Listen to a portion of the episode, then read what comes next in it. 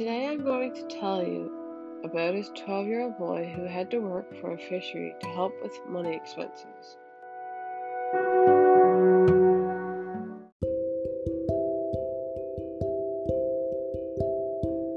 This 12 year old boy was like an average kid. He lived in Newfoundland with his parents and six siblings. He dreamed of growing up to be an adventurer and experience the sea and see what's out there. He used to ask his father what it was like out there since his father was a fisherman.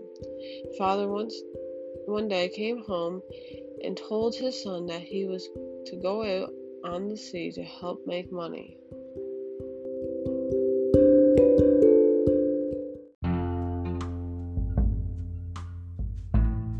That night, after his father told him the news, the boy was so excited he couldn't sleep.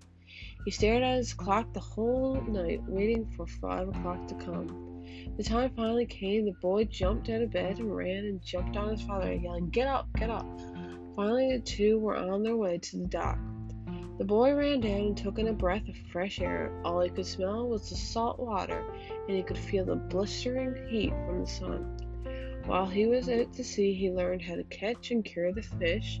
About a week in the in, the boy started to get tired and hungry, and he wasn't as excited anymore. He would complain about how his hands were all rough and sore from hauling ropes all day long, and how he was hungry most of the time because he had barely anything to eat. He was getting less excited as the days went on. The boy soon started to realize that maybe the sea wasn't all fun and games.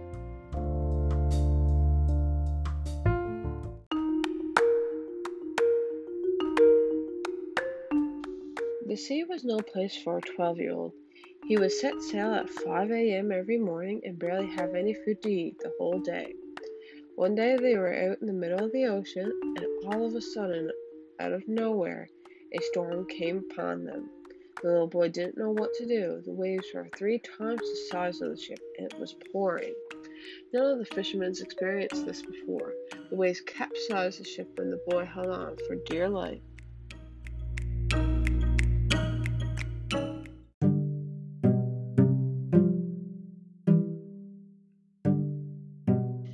Next morning, the boy woke up to see the ship still upright and that everyone was all right.